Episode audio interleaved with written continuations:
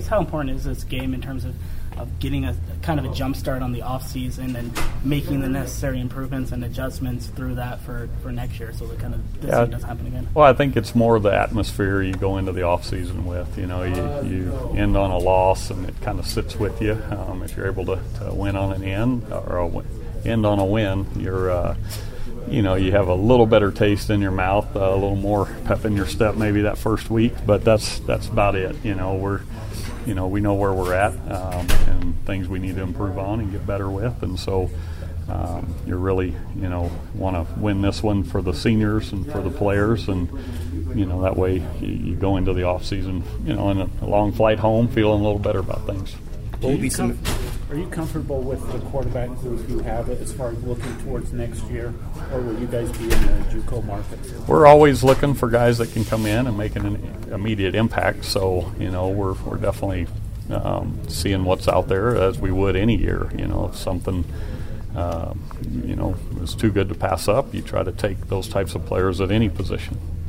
Do you Do have you feel number? like the guys that you have in the group are capable, though, if, if that's what it We've takes? got to get better. We've got to improve, and uh, you know those are things that come with time and experience. And and uh, unfortunately, you guys have been in and out and haven't had that opportunity to really grow in in what we're doing. So, um, you know, there's you're always going to assess and evaluate, and we'll do all that next week, and and uh, you know go through our end of the year evaluations and.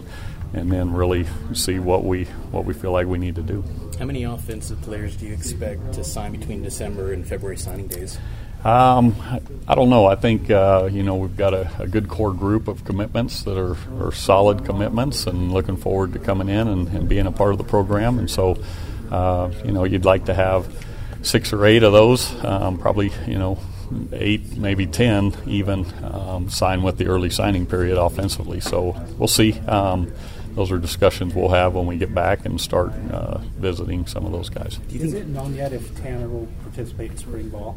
Uh, it's not known for sure. Um, I think that might be a stretch just with that injury, but I know guys have come back in you know four to six months, and just depends on how aggressive you want to try to be with it. And the, the risk of re-tear is is the problem, you know. So you got to really be careful with those things. Who have been some of the young guys on your maybe your scout team offense that have been kind of standing out that you're excited about in the future? Yeah, I think uh, Lopini um, has done a good job over there. Just you know, hearing reports back, you got James Empey and Brady Christensen, and and you know we've we've got some good young linemen. We hope to have gotten more game time uh, with Austin Chambers and Chandon Herring and Kiefer Longson. Those guys. Uh, have gotten a limited amount, and uh, we, we hoped we would have gotten them in more.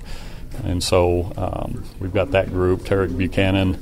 Um, you know, there's some guys over there, Joe Tukuafu, that's sitting out that we feel like will will really have a big impact for us next year, along with get Moroni back healthy and some of those things. So we've got you know a good core group that we feel like are coming that'll really add to to the offensive side of the ball. With Kiefer, you mentioned him. Is he? he- He's been battling an injury. I remember he played against Boise. Has he been battling any injuries? A little bit. I mean, uh, nothing you know that has you know kind of really kept him out. I think you know if you're able to.